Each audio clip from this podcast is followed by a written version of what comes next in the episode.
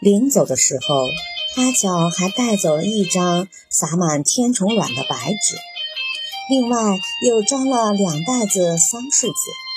一路走，一路丢，心里想：明天照着桑树籽走，就可以再回来了。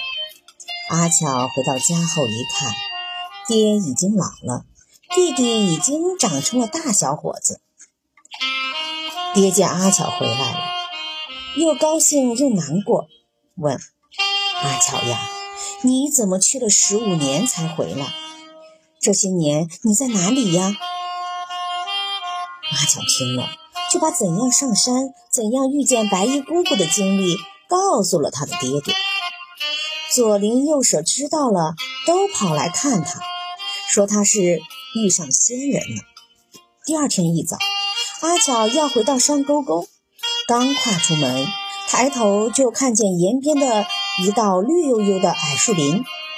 原来他丢下的桑树籽都长成了大树。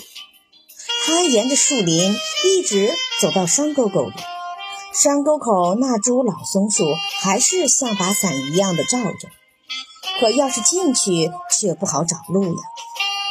阿巧正对着老松树发呆。忽然，那只白头劲鸟又从老松鼠背后飞了出来，叫着：“阿巧偷宝，阿巧偷宝！”阿巧这才想起来，临走的时候没有和白衣姑姑说一声，还拿了一张天虫卵和两袋子桑树去，一定是白衣姑姑生气了，把路隐藏起来，不让他再进去。于是，他回到家里。把天虫卵孵化，又采着嫩桑叶，在家里养起了天虫来。从这时候开始，人间才有了天虫。后来，人们将“天虫”两个字并在一起，把它叫做蚕。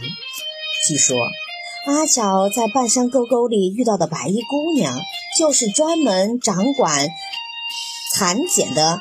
残花娘子，感谢收听，再见。